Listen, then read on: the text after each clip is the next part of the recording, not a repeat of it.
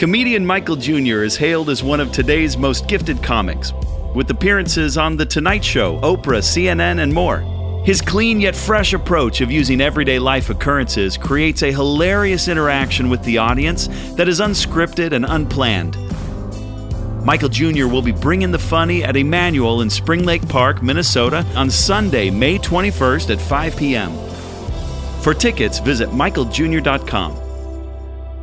Well, it's good to be back in church today and uh, with so many friends. I want to give a big shout out to each of our campuses and all that God is doing in Maple Grove and Elk River and Spring Lake Park, but also those that many will watch online or in other places. Even more recently, I've been bouncing into people that say, Yeah, I saw you on TV and uh, and I'll go, oh really? And I didn't even I don't even know what they saw. I don't know what I was saying. I didn't know if they liked me or not. but uh, they've seen me in different places. You know, really, the story of Emmanuel is being heard in many different places, and uh, I hope that you're praying that God uses our church to touch the world. Amen. And uh, whether it be through our worship music or it be through our lives as salt and light when we go out, that He would use us and grow us we're in week number three of Mile Markers, our series on what it means to follow Jesus. Of course, Peter said that, that we are to follow in his steps, in Jesus' steps, to grow up in him and to follow him. And there are stages of development and growth that we've talked about. And I've used uh, the chairs on our platform as an example of the stages of growth, both for human beings as well as for us in our spiritual maturity. The infant stage of spiritual growth is one where we receive Jesus, but we don't know what we're doing yet. We don't. We haven't uh, learned to feed ourselves yet. We don't know the basics. And so somebody else feeds us. And then we grow. And uh, just like little children are trained by their parents in our faith, we grow and people tells us the right tell us the right and the wrong. They show us the way to go. And uh, you know when parents are training their kids they say don't touch the stove because it's hot and it will burn you. And there are do's and don'ts involved in that. And children simply learn to obey their parents but as they grow older and they hit the adolescence phase there's something that happens both with real life teenagers and young adults as well as spiritually people who are in this stage. And that is they begin to not just listen for someone else's uh, uh, dictates and rules and laws, but they want to know for themselves. They don't want just their parents' faith, they want their own faith. And they begin to ask questions about everything. And it's great why. Why is it this way? Why do we believe what we believe? Why do I got to go to church every week? Why is it that we give in the offering? And there's a lot of whys, and they're not bad because it's moving from faith owned by and directed by someone else to our own faith. That's good. That's a good process to be. If you keep moving through it, if you learn what you need to in this phase, then you move to spiritual maturity and adulthood in the faith where you settle it in your soul and there's a sense of, I know that God is faithful, even though I'm in a difficult season. Because He's been faithful to me before, I know He's going to get me through this.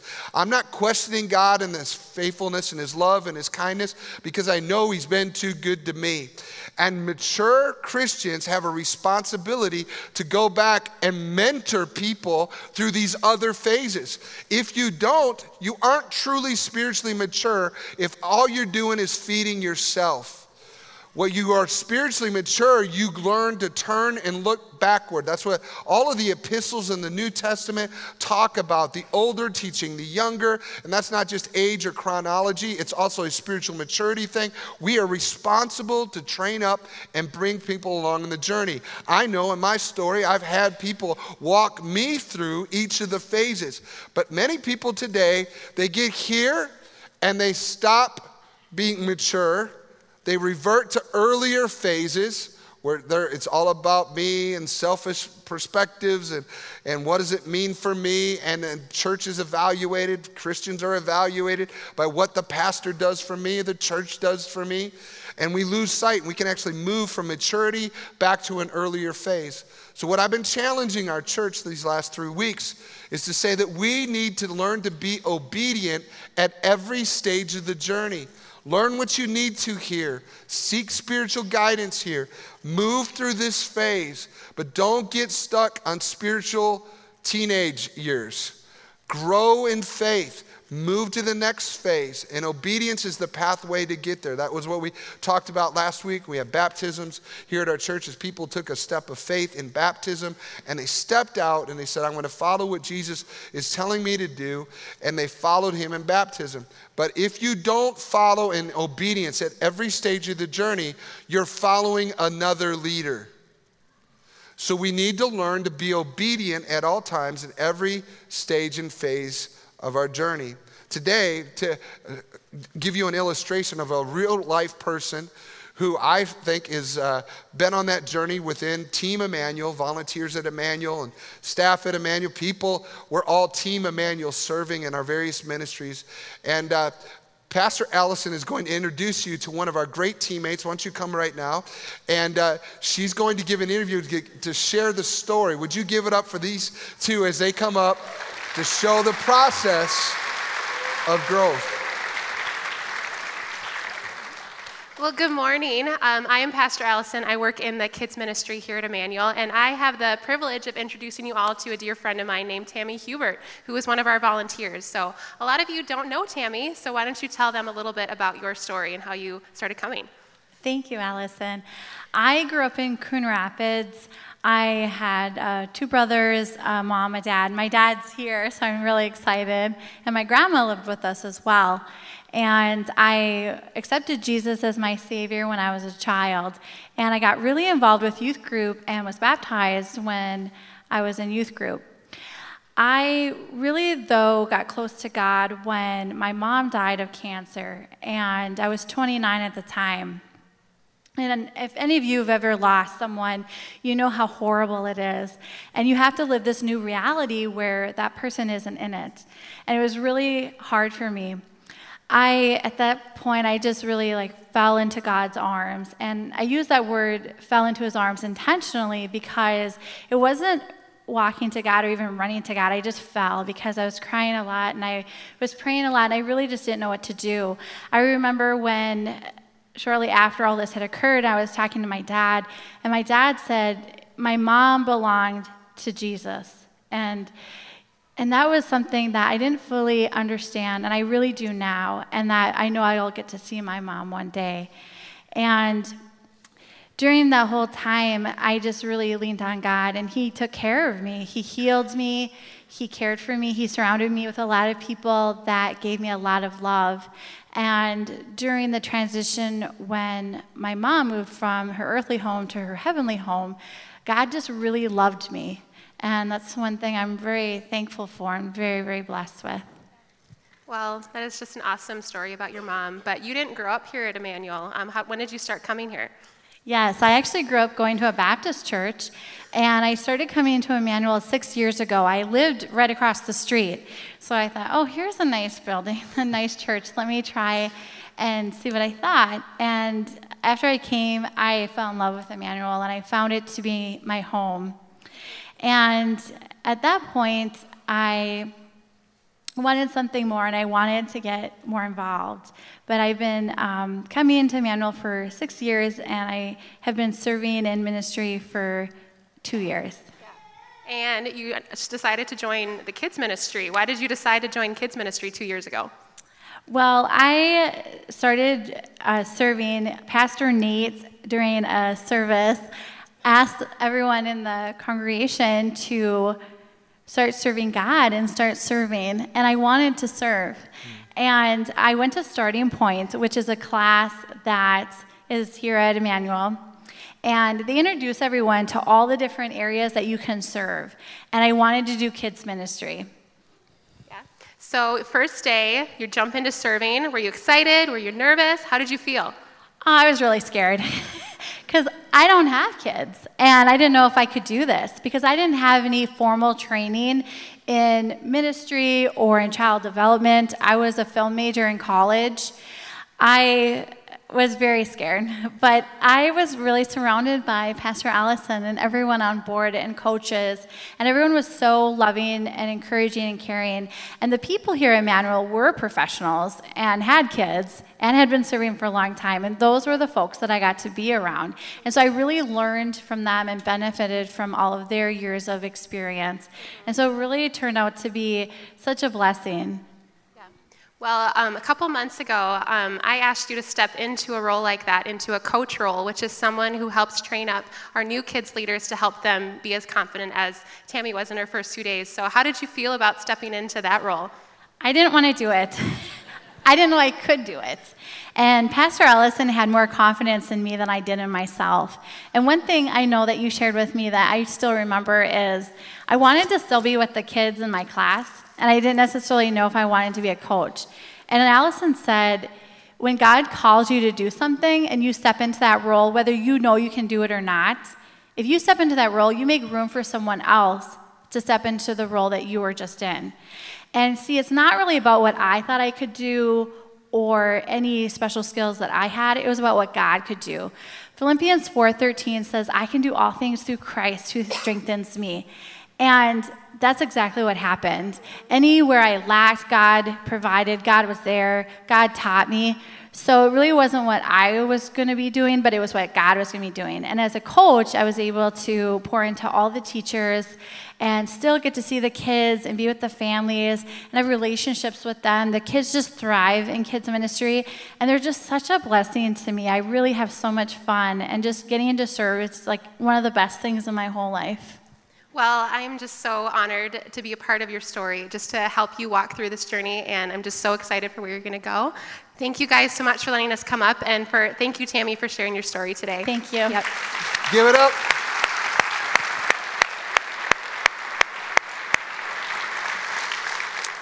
We have some stellar people here in our church that I just think are heroes, and they're the type of people that I just go, you just simple faith. Just step out and say yes and get involved. And not only do others benefit, but you grow in the process. Today, I'm going to lock in on uh, a title of my messages A Generous Soul. In Matthew chapter 16, if you have your Bibles, you can turn there. Jesus makes a statement to people that were going to follow him. And again, we are talking about following in Jesus' steps. But Jesus had said in Matthew 16, verse 24, he said to his disciples, If any of you wants to be my follower, you must turn from your selfish ways, take up your cross, and follow me. If you try to hang on to your life, you will lose it. But if you give up your life for my sake, you will save it. And what do you benefit if you gain the whole world but lose your own soul? Is anything worth more than your soul? This is a very interesting passage because in a world where selfishness reigns supreme, even today, I mean, people's goals are to look at their Facebook page and see how many likes they got on a post or on Instagram or uh, just to be noticed. It's, it's amazing to me how selfishness reigns supreme. And everyone feels like they have a right to be the king, to be the one noticed, the one served, the one that everybody else is surrounding. The worlds revolve around us. And our culture is steeped in that, so much so that you can go through a drive through, and if the, if the line is too slow and the order isn't correct, rage can come outside of us, true? Uh, there's, there's, a, there's a sense of entitlement in a, in a very real, real way that has woven itself into our culture. And Jesus declares that there's a better way. We can turn from our selfish ways, and we all have them and we can pick up our cross and follow Jesus. And his way is opposite to every law, every voice, it seems, that's in our world. He says, try, if you try to hang on to your life, you'll what? You'll lose it. But if you give up your life for my sake, you will save it. This is an interesting statement. He's talking about your soul. And uh, a soul Biblically speaking, a soul is everything that you are. It's your body, it's your mind, and it's your spirit.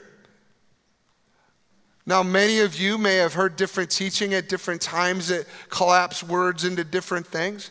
But at the end of the day, everybody has a spirit. Your spirit will live forever, okay? When you get saved, it's your spirit that is transformed, all right? Everyone has a mind. In the realm of the mind includes emotions, feelings. Uh, it goes all over the place sometimes. How many of you, your mind, sometimes you're like, I can't, I've lost my mind. all right? And then your body. And this is an area that many people don't consider to be religious, but the Bible says that the body is the temple of the Holy Spirit. Okay? So when Jesus is talking about the soul, he is talking about all of this. And he's essentially saying the rest of the world is wanting you to worship your body. The rest of the world wants you to take your mind and focus in on something else or your spirit. And Jesus is saying if you chase everything else, if you're selfish, if you're trying to win your life, accomplish things, accumulate all kinds of stuff so that you feel better, in the process, you literally lose your soul. Something is lost. You're not what you could be. You know, we're made in God's image, and He is generous. If God is generous, then we can become generous. And Jesus is essentially saying if you follow me, your soul will become beautiful. You know what a beautiful soul looks like? A beautiful soul is a, is a person that brings life to people around them. A soul that is damaged, a soul that is not full of that life and is selfish, sucks the life out of the room. How many of you have ever been around a life sucker? Okay? A life sucker, they have a bad attitude, they're worried about themselves, they're always complaining, whatever it is, it's a good um, a, a revelation, revelation, revelation. A good revelation might be if you see that person, not they're not a bad person, they're a sick person. Something in their soul is damaged. And Jesus says, if you follow me, your damaged soul will be transformed. And the way it's transformed is by picking up a cross and following. It's denial of self in a unique way. And you'll become a lifesaver instead of a life sucker.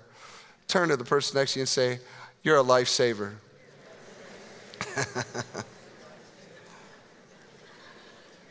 Now, as we follow Jesus, one of the mile markers, remember, if you're growing and you're growing in faith and becoming more and more like Jesus, what are the indicators that you're becoming more like Him? One of the most significant mile markers of following Jesus is generosity. Generosity. Say that word with me generosity.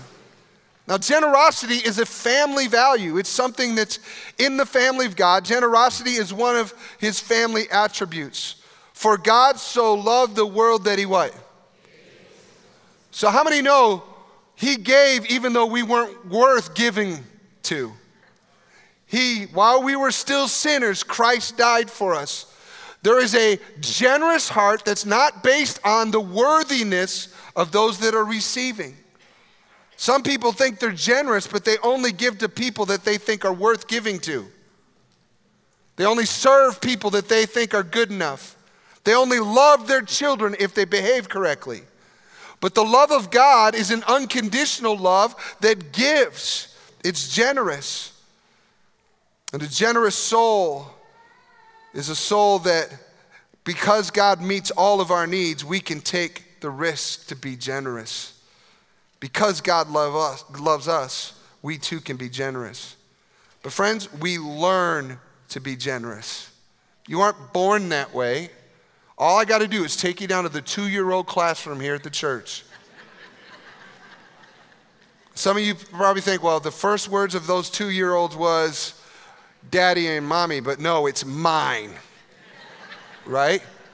It's built into the DNA that we want to serve ourselves, get our things, and we have to be disciplined, parented, and we grow in our generosity, our ability to overcome. Listen, in our culture, we are in an on demand culture. where we get our personal preferences whenever we want to get whatever we want. Isn't that true?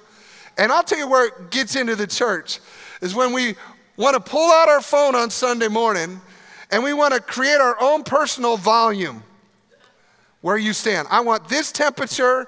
I want this level of volume from the sound system. I want, I want the preacher to, to be nice to me, to not, not step on my toes today. Uh, I, I want everybody to smile at me. I want somebody to tell me my hair looks good.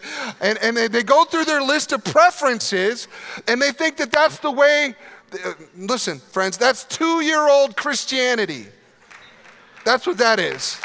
That's two year old Christianity. People become mature believers, learn to grow and sacrifice their time, their attention, their gifts to help others, and are willing to be inconvenienced. Now, parents are responsible to teach their kids how to overcome selfishness, invest in others. They learn to take responsibility and not just be a taker. They teach their kids that faith isn't someone else's responsibility. They teach them to own their responsibilities and grow into their opportunities and to not be a victim. If there's one thing that keeps coming out of when I study the word and I'm preaching and I pray for our church, one of the things I feel strongly is the Lord compelling me to challenge you to not be a victim.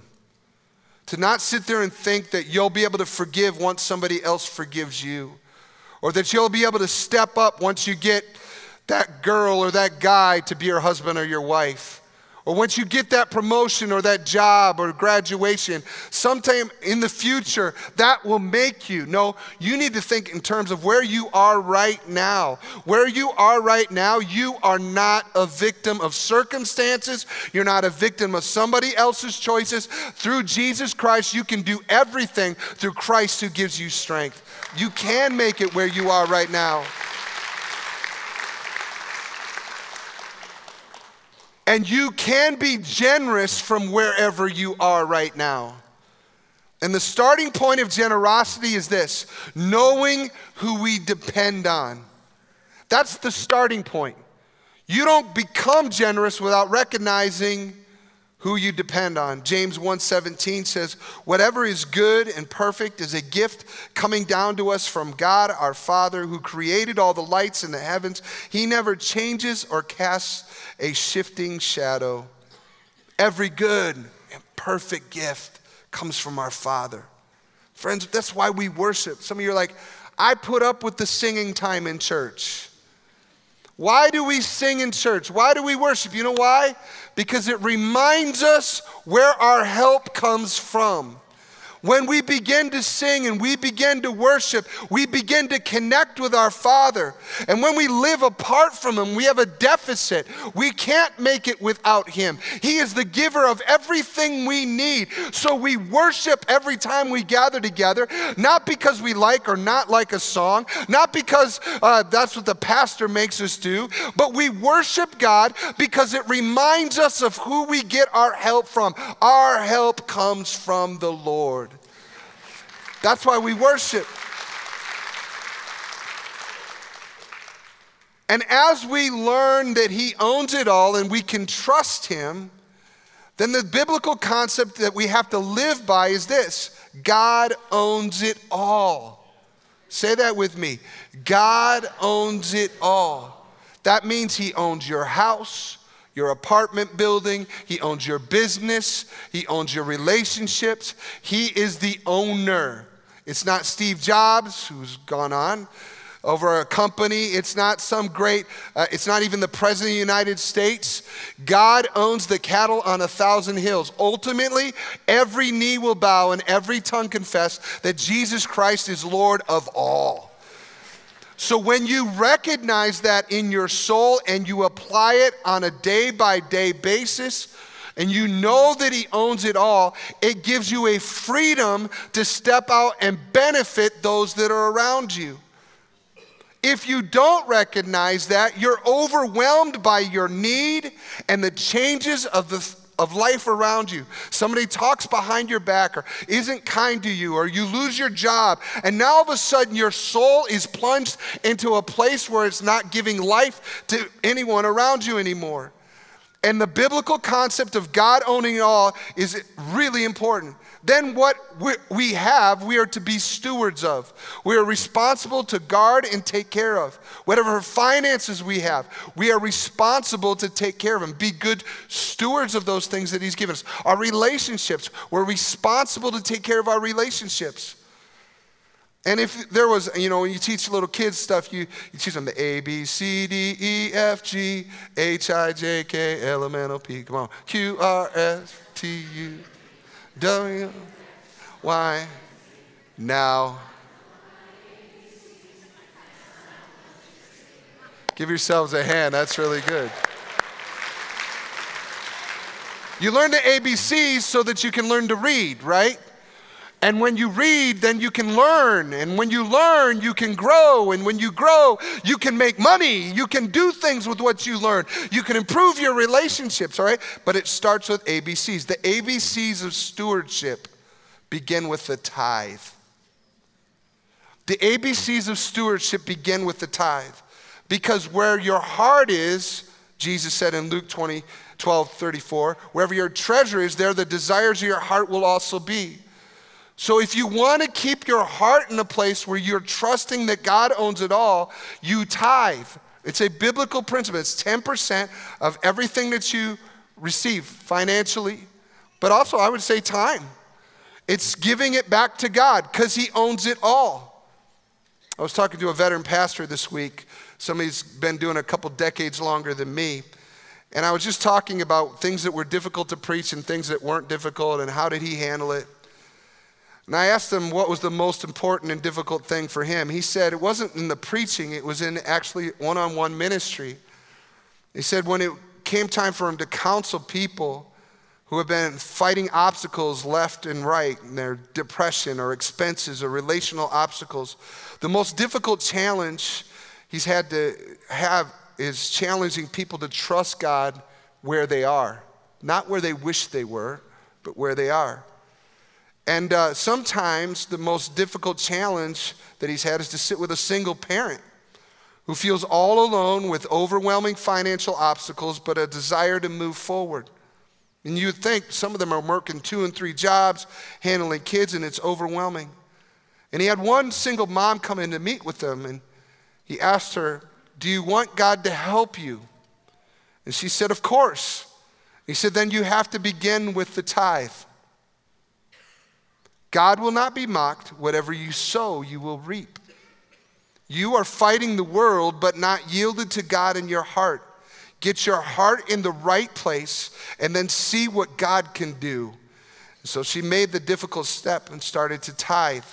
And God didn't, and God started sending her friends to help with her kids. She got favor in her job. And she didn't know how God was giving her emotional and physical and spiritual increase. She had to yield to God with the tithe first. She had to drop the seed into the ground and sow before there would be a different harvest in her life. The good news God sent her a husband who happened to be wealthy. Here's the point so many times we measure where we are and God's ability by our amount that we have in the bank account. When really it's not about the amount, it's about our heart. And when we choose to trust God, listen, this is not a message because the church needs your money. This part of the message is actually challenging you to make sure your heart really is following God. If your treasure is in everything but God, how can your heart be in trusting Him? It's impossible. So you got to get it right in the right order if you want his benefits on the other side. And when you yield to God the 10%, you begin to feel a sense of ease about other things in your life. It's not perfect, but you don't have to hold on to stuff. You don't have to worry about people stealing from you because your heart is free. God has got this. And when we yield to God's leadership in our life, He begins a process of promotion and increase. He takes whatever we give Him and then He measures what we're doing and then He grows us. He trusts us with whatever level we have and He gives us more. God gives each person a different amount of time and talents and influence. And when if when or if we prove faithful, he gives us more. He grows us. I want you to turn to Luke chapter 16 with me. Because I want you to mark it in your Bible or highlight it on your electronic version of your Bible. Because this is Jesus speaking. And Jesus says this in Luke chapter 16, verse 9. Luke 16, 9. Here's the lesson, he says. Use your worldly resources to benefit others and make friends. Then, when your earthly possessions are gone, they will welcome you to an eternal home. And if you are faithful in little things, you will be faithful in large ones. But if you're dishonest in little things, you won't be honest with greater responsibilities. And if you are untrustworthy about worldly wealth, who will trust you with the true riches of heaven? And if you are not faithful with other people's things, why should you be trusted with things of your own? No one can serve two masters, for you will hate one and love the other, or you will be devoted to one and despise the other. You cannot serve both God and money. Jesus said that. And remember, we're following in his steps. When we learn to be generous with his stuff, he learns to trust us with more of his stuff. When we learn to be generous with it, not hoard it, not keep it to ourselves, we can do that. I'm not just talking about money, I'm talking about our life, our investment in the world around us. Historically, in the church, all the way back to Jesus, through the many centuries and a couple millennia, the church has been the most consistent sacrificial example of serving to benefit the world around us. I know there are stories of the church doing bad things and, and, uh, and, and, and taking over lands and misusing the name of the Lord, but overall, Take out all of the bad stuff, and you will see that there have been thousands upon thousands of followers of Jesus Christ who have given their life to serve in orphanages and to build hospitals and to help the poor and to spend time with uh, a, a job creation with people around them. Christians are the most generous people you can find if they're following Jesus. And I know that there are people that are, call themselves Christians that are not generous. But if we're like Jesus, we will follow his example. And by the way, generosity isn't losing, it's investing without strings attached. We don't do it to get something back. We don't do it to prop up ourselves. We don't get it, do it to get more likes on Facebook. We do it because Jesus benefits the world around us. We do it for good we step toward God's possible in other people's lives. I want to take a minute to brag about Emmanuel and celebrate what God has done through our church. For years, we've invested in the next generation and hurting people, and people have found help at our church. Even our logo has a cross that somewhat re- resembles the red cross that you would see. We're a hospital that God has come to heal people's wounds and raise them up and send them out strong into the world. But I want to give you a little taste, a small taste of what God is doing right now through our people. This week on Tuesday, people from Team Emmanuel are going to be delivering gifts to teachers on all of our campuses at schools around our campuses because it's teacher appreciation. And so all the schools in Spring Lake Park schools are going to, the teachers are going to get gifts from Emmanuel. Not because we want something back, but because we believe in them. And by the way, we pray for them on Wednesday night in our prayer services because teachers matter. They don't have to come to our church to matter, right? They love the next generation. And then in Maple Grove, they're, they're going to deliver it to the high schools and the Fernbrook Elementary, and we're going to benefit the schools there. And in Elk River, Twin Lakes Elementary is going to receive gifts from Emmanuel Elk River. I'm so excited to invest in the teachers that are around us. We have a ministry here at our church called Wrapped in Love, and Sue Strobel leads it up where women make blankets and care packages for new moms in need. And every mom that needs it, maybe they don't have support at home, they hear from Emmanuel that we believe in you and we love you.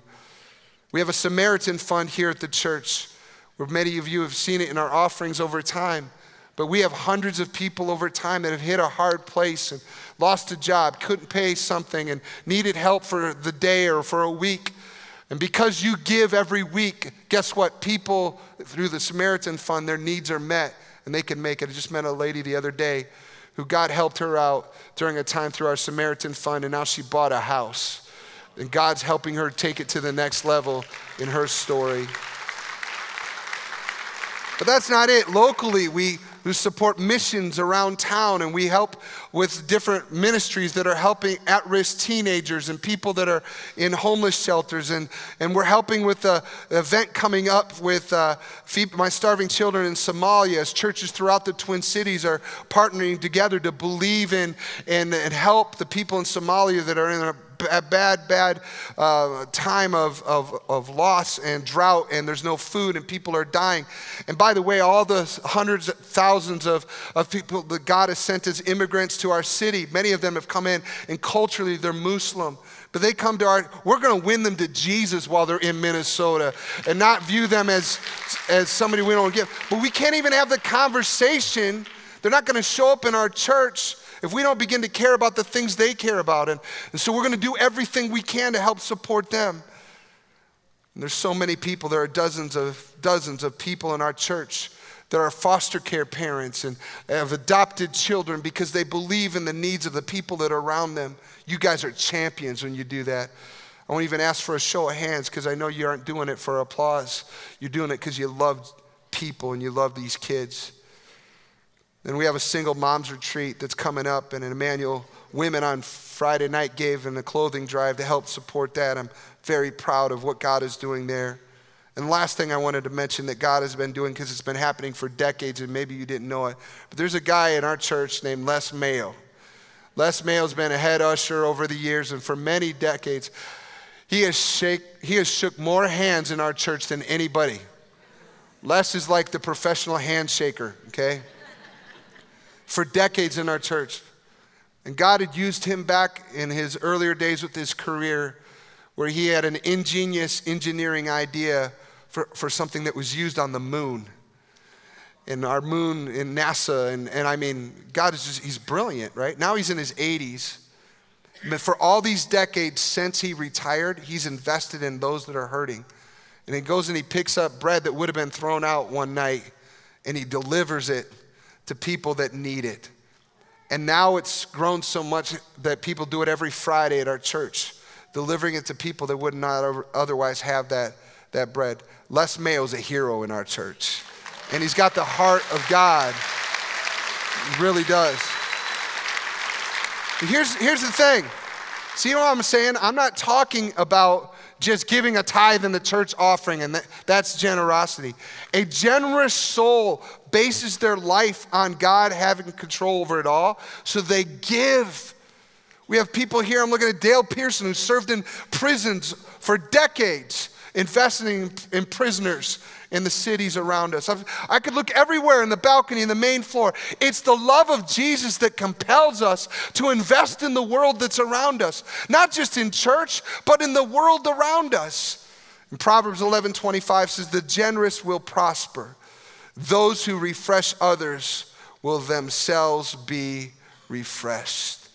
See, when you are a generous person, you get your wind back in your own sails. But when you shrivel up and you lose that sense of generosity, it's as if you have no get up and go because it got up and left. You want to be refreshed? Serve somebody, love somebody, and expect nothing in return. I want to talk about what that means taking your life and using it to benefit those around you. Pastor Mark, would you come up here? Pastor Mark uh, has a practice with all of our worship teams and creative teams that he does a training and he keeps it in front of everybody. So, all the singers, the people that are in the bands, and he emphasizes something about a difference between a stage and a platform. I want you to share that. In our world today, there's no shortage of people who are there to prop themselves up. And when we look at what I stand on today, we think of it often in our world as a stage, right? A stage is a place that you showcase from. It's a place that you say, look at me. Hmm. But we believe that it's actually a platform. The difference is significant because a platform is a place that you serve from, a platform is a position of influence. It's very different because when you look at a platform, it says, look at God. And every single one of us have platforms in our lives, and it's up to us whether we choose to see it as a stage or a platform. But I'll tell you, if I am appropriately using my platform, you're going to see more of Jesus and less of me. And God never told us that we were going to be famous or rich. He never called us to that, but He did call us to be faithful. He called us to be faithful with what He's entrusted us with. And our perspective, it doesn't change what it is. I stand in the same place and I have the same opportunity. But when I choose to see it as a platform and I see it as an opportunity to serve somebody else rather than to serve myself, I'm in alignment with what God can do today. Amen. Amen.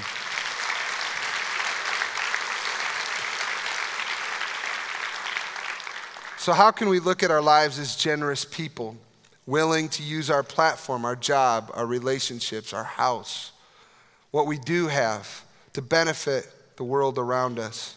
How do we live a life of purpose? Not just a Sunday of purpose, but a life of purpose.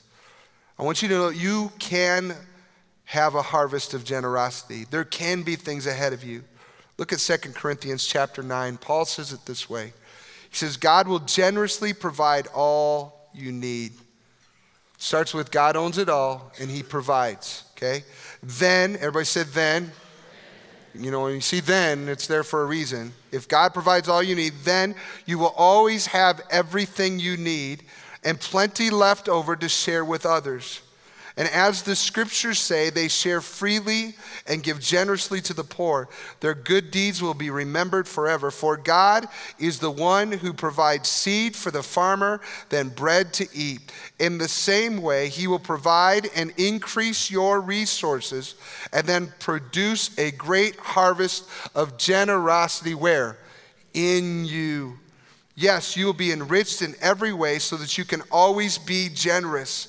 And when we take your gifts to those who need them, they will thank God. What's your platform? How's your soul? Do you need to yield or trust God with everything? God will provide seed and bread for you to eat. And He's ready to produce a great harvest of generosity in you. he wants to develop that in you. From your platform, we simply need to say, God, create in me a generous soul. And then use me. I'll, I'll choose to be faithful with the little you give me now, trusting that you'll give me even more down the road. But Jesus said, if we try to chase it ourselves and we don't trust Him, we'll lose our soul and cease to benefit the world around us. Would you stand? Comedian Michael Jr. is hailed as one of today's most gifted comics, with appearances on The Tonight Show, Oprah, CNN, and more. His clean yet fresh approach of using everyday life occurrences creates a hilarious interaction with the audience that is unscripted and unplanned. Michael Jr. will be bringing the funny at Emmanuel in Spring Lake Park, Minnesota on Sunday, May 21st at 5 p.m. For tickets, visit michaeljr.com.